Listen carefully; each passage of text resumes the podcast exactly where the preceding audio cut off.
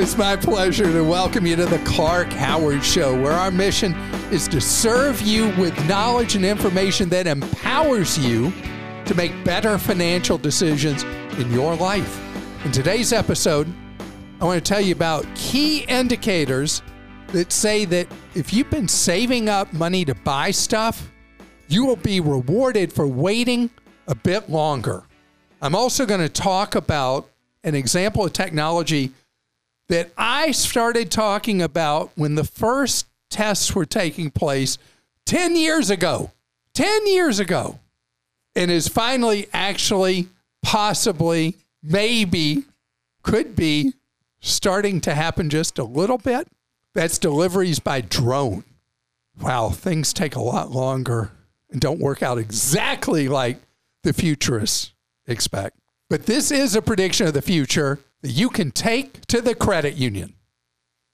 So we have an oversupply of manufacturing capacity in the world, not just in Asia. I mean, we pretty much do for consumer goods all over the place. We have an excess capacity now of cargo ships, trucks. You know, trucking companies are complaining their volume has fallen. Uh, that was something that came up recently with FedEx that the volume of packages they're moving is falling.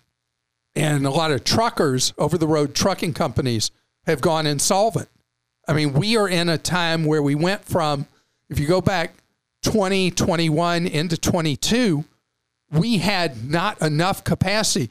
I don't know if you remember, this is the kind of thing that's really not a consumer story, particularly, but when the ports along the U.S. coastlines could not process the cargo coming in, there was so much cargo coming in that ships were lined up out at sea for long periods of time.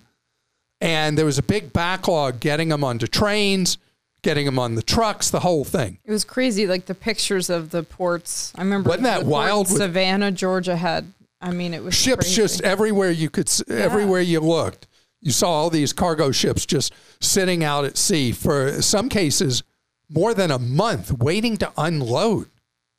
All that was then. We're in a whole different mode now. So when you look at the pipeline and the inflationary trends not just here but in other countries most other countries the inflationary trends are turning to what's known as disinflation. Disinflation is when the rate of inflation is on a trend line steadily down. And it's not month to month that every month's going to be down. It, it's got a jagged edge to it.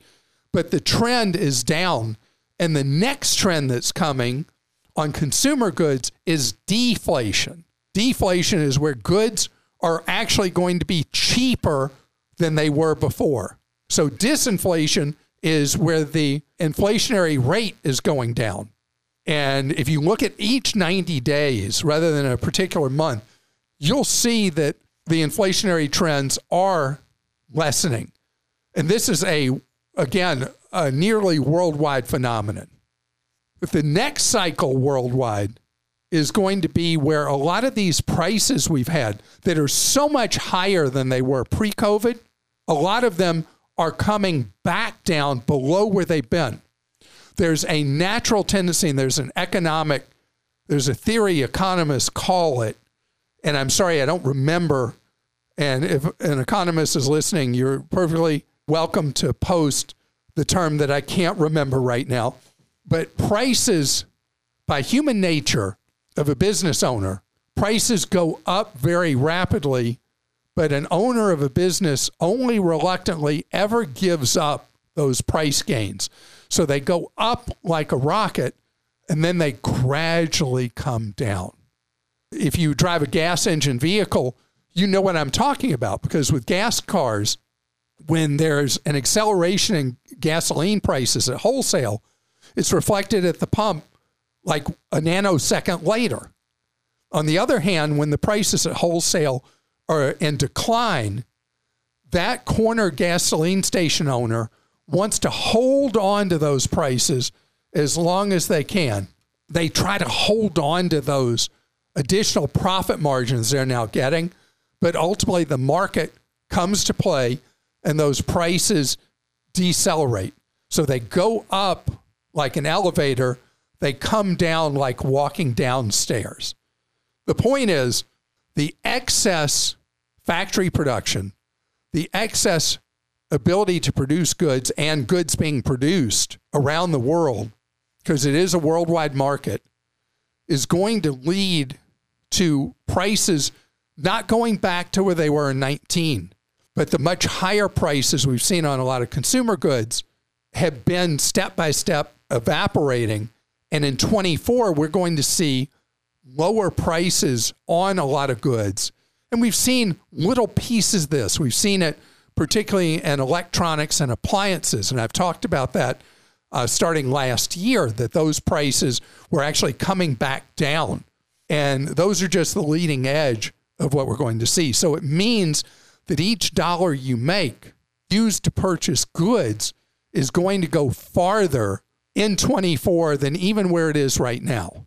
That's why this is a great time to build up savings. Think about what savings are earning. If you're being really a good manager of your cash and you're getting better deals in savings accounts, money market accounts, all plus 5%, then better to sit on your money, let it earn. And then next year, when whatever it is you're interested in buying is cheaper, you buy then. That's my prediction. I believe I'm going to be right on this. But anytime you predict the future, you can really look like a fool later. But I'm willing to step out there on the plank and make that prediction. All right. I'm going to start with Robert in California. I have over 400 passwords. Do you really think that I need to change 400 passwords on a regular basis? Robert, I am so impressed you have 400 different passwords, and no human being can do that. And even uh, someone like Christa uses a, a password manager, they just do a complicated password. They don't routinely change them. Right. No, no, no. And I use Google's password manager. And it's really funny when I let it create a password, they are so goofy looking. Mm-hmm. And I assume it's that way with use LastPass or Dashlane. Yeah, I use LastPass. These passwords that Google's password manager creates, it's like, I don't know how the criminals crack those. So changing them regularly, as long as you're using really creative, wild passwords, you're good. Kevin in Alabama says a few months ago, Clark talked about a free TV from Telly. I submitted my name and I have now received an email saying I was selected for the beta program. When I went to fill out everything, they want a credit card. I thought it was a free service. Is this a scam? It is not a scam. And one of our team members, Anthony, participated and he did not have to give a credit card. No, but his was just a post launch update. Okay. So uh, I assume at the point that they send it to you, they want to verify you are who you say you are. Because if you're not watching the TV enough, they want it back. If you're not, the terms of service were such I couldn't do it because you had to use it as overwhelmingly as your principal TV. And I'm, uh, you know, football is my life. And having to watch the NFL on a 55 inch TV, not happening. Wow. But the credit card would be if you got the TV, you didn't return it, you didn't use it as needed. Yeah, they've got to have some way to, so it's not a scam. Mike in Ohio says, Hi, Clark. I love your show. I followed your advice in purchasing $20,000 worth of Series I savings bonds, one for my wife and one for me in 2021. I had been jealous that you purchased them at a time when they offered a fixed rate in addition to the inflation rate. I now see that they are offering a fixed rate of 1.3%. Would it be in my best interest to withdraw my bonds now and reinvest to capture the fixed rate going forward? And thanks for all the advice. So uh, you've obviously held them two years, so more than one. You have to hold Series I's. I is for inflation, a minimum of one year. But if you hold them less than five years, you forfeit the last 90 days of interest. So this is a difficult calculation. I've been reading so much stuff in financial media about this. The people who bought them when they were earning 9.8% or whatever, I mean, they were earning at the height of inflation, they were earning nearly 10% on Series I savings bonds. Now they're earning the inflation rate only, which, as I talked about just a minute ago, is going steadily down. So this is a tough call. You'd have to figure out what the last 90 days interest would be worth in your current earning cycle, then try to figure out going forward what the break even period would be going from, and that's why there's not an automatic answer I've been able to find. I keep reading, haven't found one yet. That would make it worth going in the new ones, which long haul are a much better deal at five point five point something now. Two seven percent. How do you know that? Because I just peeked. okay, brainiac over here. Oh yeah, five point two seven percent. And the reason they're five point two seven is you're getting that base rate above the rate of inflation of 1.3%, which will be wonderful to have for years to come to be earning a return beyond inflation. These are not investments, these are savings instruments. And the way they're taxed is not very favorable, which is why I still prefer for money outside of your savings bucket that you be an investor in stock funds index funds, exchange traded funds, rather than a saver. But if this money, this 20 grand you have in I bonds, is part of your savings bucket, then it will obviously make sense at some point to either wait the five years and not have a forfeiture of the last 90 days, or to go ahead and cash them in, pay your 90 days of interest, pay taxes on the earnings you've had over the two years, and then move into these that are earning a base rate of 1.30%. And I promise I'll keep looking for a formula that answers that question for you. Coming up ahead, I have a tendency to get ahead of myself with enthusiasm about technology, and I am guilty as charged 10 years ago when I was raving about drone deliveries, getting all these delivery trucks off the road. And so far, it's been basically just a joke. And now hope springs eternal. We may be moving into the time when it actually does happen. I'll share it with you straight ahead. This podcast is brought to you by Progressive Insurance. Let's face it, sometimes multitasking can be overwhelming. Like when your favorite podcast is playing and the person next to you is talking and your car fan is blasting, all while you're trying to find the perfect parking spot. But then again, sometimes multitasking is easy, like quoting with Progressive Insurance. They do the hard work of comparing rates so you can find a great rate that works for you, even if it's not with them. Give their nifty comparison tool a try, and you might just find getting the rate and coverage you deserve is easy. All you need to do is visit Progressive's website to get a quote with all the coverages you want, like comprehensive and collision coverage or personal injury protection. Then you'll see Progressive's direct rate and their tool provide options from other companies, all lined up and ready to compare, so it's simple to choose the rate and coverages you like. Press play on comparing auto rates. Quote at progressive.com to join the over 28 million drivers who trust Progressive. Progressive Casualty Insurance Company and affiliates. Comparison rates not available in all states or situations.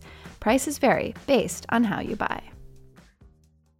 Another day is here, and you're ready for it. What to wear? Check. Breakfast, lunch, and dinner? Check.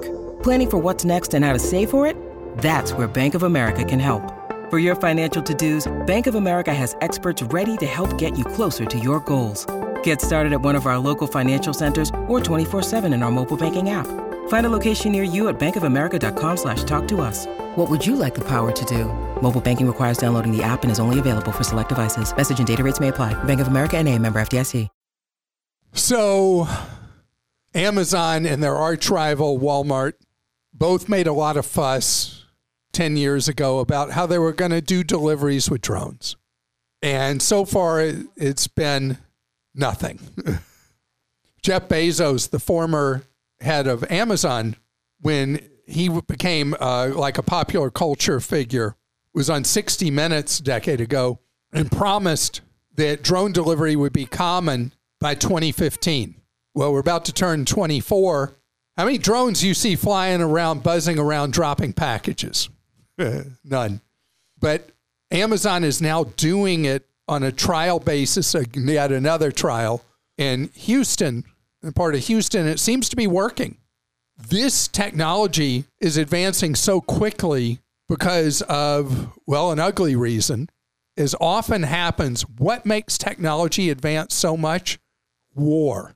And the advancements going on with drones because of the invasion of Ukraine by Russia and the war going on in the Middle East has led to enormous advancements in a very short period of time And the versatility and practicality of using drones for any of a number of things. And package delivery is weirdly going to advance because of all the advancements that have happened in such a short period of time in Europe and in the Middle East.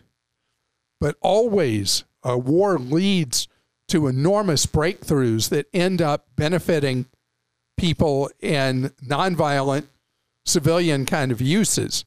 And I think that the drones, late on arrival, like they're an airline, are going to actually end up being part of the solution to all the traffic that's going on because of delivery services. And I think about let's look at something simple. I go to a restaurant and they'll have that section for the food delivery app people. And when people are hungry, there's never going to be enough delivery drivers to get that food to somebody before it's not soggy or cold. It's just the math doesn't work because everybody seems to get hungry at the same moment. And no matter how hard those delivery drivers work, they can never get the food there. Well, uh, just picture somebody at a restaurant putting the food into a drone, putting in the address, it zips over there in a fraction of the time, and the food arrives still hot. And if it's something should be crispy, still crispy, and all that. I see that as a bigger deal than the package delivery, things where it absolutely is an enhanced value to be able to deliver in a quick way. Think about somebody who's home ill to be able to deliver over the counter meds and prescriptions really fast by drone. This is not, as Bezos said a decade ago, it's not science fiction. It just wasn't ready for prime time. I think it is now. And we'll see if, again, I'm being too optimistic, being like Elon Musk saying, yeah, we're going to have fully autonomous taxis on the roads by the end of this year. Where are they, Elon? The end of what year? That was 2013, I think, also. Did he promise that? The video of the drone dropping the package uh, in Texas, though, it looks very like a very rough drop. I Oh, yeah. thought it would like go almost to the ground and gently, but it's like boom. I mean, Well, my son has a, a business. I don't know if you, Grant, has a business where he does videos for companies, drone videos. no, I did not know that. And uh, Good for him. he, he is uh, such a natural entrepreneur, does exactly what he should. He goes and trespasses at a business, shoots a video as a teaser, drops off a thumb drive Wow. at the business and says, um, I do drone videos for companies. And if you'd like one, here's a sample of what I can do. And, uh, and they call back over and over again. That's awesome. But the things that people are going to be able to do with drones is just really something. It's awesome. So oh. is he going to get arrested for trespassing? Oh. I don't know. He has his FAA drone license. That's fantastic. That guy. Well, he All gets right. it. He gets it. You know, when you're a pilot, since he can fly airplanes, the drone license is easier than I would if you're not a pilot. All right, we'll go to questions now. James in Virginia says, I purchased a $200 Walmart gift card at a Walmart location. I I know this isn't going well. I mailed the physical gift card to our daughter. There was no evidence of tampering with the envelope. She attempted to use the gift card at a Walmart. We sent the activation information that we received when we purchased the card. She scratched off the pin in front of the store clerk. I've included this info so that you can understand that the physical card was not compromised. She was told by the store clerk that there was no money on the gift card. I wasted two hours on the 800 number. I wrote an email to the CEO and today received the $200 from a representative from the executive office.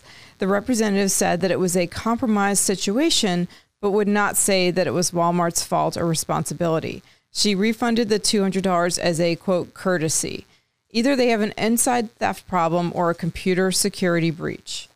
Okay, we need to have a conversation right here because this is happening with increasing frequency. It first became, we started getting calls about this probably four years ago with gift cards being compromised and the code was still totally in place. This is a broken system. Gift cards, if you buy them, and you may not ever know because the recipient is going to be too sheepish usually to tell you the gift card you gave them had no value. And the criminals count on that. And this is a problem for every retailer that sells gift cards is they are getting compromised. So I know this seems so analog, but those of you on our YouTube show, you can see what I'm holding up. If you are giving a small amount of money to somebody, you can give them this Lincoln, which is a $5 bill. Hamilton's on a 10. Or you can give them a Jackson 20 or give them some combination of these because these things they can actually use and you don't have to worry that the gift card is useless. And why people find giving somebody cash to be crass, I don't get because the cash can be used anywhere. You go buy somebody a Starbucks gift card or a Walmart gift card or whoever gift card, and you think they want to use it. Maybe they don't. So, what do you think in this case when his daughter lives in a different place? Would that be a check that you mail with tracking? I mean, you certainly wouldn't mail cash to someone, right? Yeah. uh, Well, gosh, it's a great opportunity to go Go see your go see your. But in this, this is weird that you know that she scratched off the pin. No, this is happening all Yeah, the time. bad. Criminals have been able to compromise gift cards where the pin has not been compromised, and the criminals are using programs they buy online or develop themselves. Usually, they buy online that are able to do an active check of when a gift card has been activated at a register or online, and then they are able to defeat whatever the pen system is with these software programs, and then they spend the money way before you would ever have an opportunity as a recipient of a gift card to use it. This is a known problem in retail. Nobody's figured out the solution. And buying gift cards is hazardous to your wallet's health and is a false way of thinking you're actually giving somebody a gift of value because that gift card may be worth zero when they go to use it. So, cash or some other way of giving somebody money is the best way to do it rather than giving gift cards because they are not safe or trustworthy. Now, she had the actual card. So at some point, they gave her the card. Mm-hmm. So they transmitted the card to her. So then you can transmit some other form of giving value other than a gift card. You're completely unconvinced because I know you buy a lot well, of gift I cards would actually every say, Christmas. I mean, I do usually, but I also send Venmo for like my niece and nephews. I'll send. And we've talked about that it's safe to use Venmo or Cash App for gifts to family and friends. someone you know. Yep. that that is a safe way to do it. PayPal Maryland. too. Kelly in Maryland says, My sister and brother in law are about to contact a credit counselor to consolidate their sizable credit card debt, which is great news and something I've suggested to them for years. My question is My sister's employer matches 100% on the first 6% in her 401k. Should she move heaven and earth to make sure she's still contributing the 6% to get the free employer money during her time of repayment and perhaps even a bankruptcy? Thanks for all you do. First of all, Kelly, I'm glad that they are now attacking the debt. And I hope that whatever plan they come up with is successful. I want to talk about that in a second. Your original question yes, move heaven and earth to get the full employer match. 401k money is generally a protected asset. Depending on the state, IRA money may or may not be in a bankruptcy or legal action, but 401k money is generally recognized in 50 states as a protected asset. And making sure you make the contributions to get the full employer match, ultra high priority. Now, on credit counselors, there are legitimate credit counselors, illegitimate credit counselors, and one's kind of in a fuzzy middle. To find a legitimate credit counselor, Kelly, make sure your sister and your brother in law go to an affiliate of the National Foundation for Credit Counseling, nfcc.org. And I wish them the best on coming up with a payment plan with their debts that will work for them. Greg in Florida says, I rented a car in France the, for the last two weeks of July this summer. Weeks after our wonderful trip, my rental company charged me for processing the unpaid toll fee. When the actual violation showed up in my mailbox via international snail mail, the window for paying the fine had passed, and I was billed an additional 90 euros for a late fee. The violation occurred in early July, weeks before I rented the car. And after exchanging several emails with the French organization that handled the fines, I paid five, the five euro toll. I sent them a copy of my rental agreement, but they did not care. The fact that I had status with the rental agency, which is US based, had no effect on reversing the junk fee for processing a toll fine. Is there anything your audience can do to avoid this situation in the future? And P.S., you smell like fresh baked cookies on Christmas Eve. Wow, that's very yeah. sweet. So um, I have much experience with getting these fines from the rental agencies for violations I supposedly racked up on a trip. And I, like you, have had circumstances where I'm billed for a fine that was for a time I was not the renter of the car. And the rental agencies usually charge you somewhere around $30, $35 just for doing the, uh, they use outside contractors to figure out who was renting the car at that time. And they get it wrong a lot because they're trying to process way too many to make more money by processing as many as possible. You should be able to contact the home office of the rental agency to get a refund of the junk fee you were assessed for a toll that was not yours, a toll you were being billed for that never happened on your watch because it was not when you rented the car. If you just dispute the charge with your credit card, you'll be put on a permanent do not rent list for that rental company. So you can't do that. I mean, you'll avoid the junk fee they charge you. You'll never be able to rent from them again. So you want to contact the home office. And if you go to elliott.org, which I've mentioned before, you can find contacts at the rental agency that are outside of customer no service and that should help get you a credit for future rental or get you a direct refund of the junk fee you were improperly charged for a ticket, a violation that was not yours. And this is, let me tell you, this is happening all the time. Is somebody who rents frequently, I got one notice in September and I got one in November, two different trips. One was mine, one was not mine. Mm. It's just a hassle to deal with. Is it worth it to be able to travel? You bet it is. I just won't eat lunch for a few weeks. Make up the cost.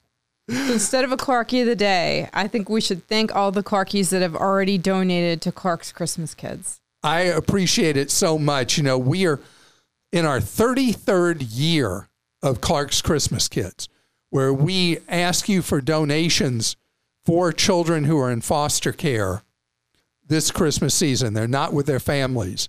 They have not done anything wrong, but the adults in their lives have not been able to take care of them for whatever reason. And they are now wards of the state. And so I want us to be people who step in and let these kids that you'll never meet know that they are loved and cared about. And if you go to clarkschristmaskids.com, you'll see how you can have impact, how you can make a difference. We have wish lists on there for That's right. Kids. You see the kid's name, how old he or she is, and you can fulfill a wish. Or if you don't want to do that, just give us some cash for these kids and we'll buy the gifts for them. I it want these tax kids deductible too. Okay. Just FYI. Tax deductible. I don't really emphasize that because I really want it to be I about know. the heart and helping the kids. But, you know, I think about how if you grow up in a more stable home life, Christmas is just such a time of joy and, in some sense, predictability. These kids have no predictability. and they move from foster home to foster home or group home to group home with a black plastic trash bag. I mean, imagine that. They may go to as many as six or eight different schools in a single year because they're being moved around like that. So I want these kids to know somebody loves them, somebody cares about them. And that's why I hope you'll take the moments to look at clarkschristmaskids.com and see how you can have an impact in a child's life. Thank you very much and have a great day.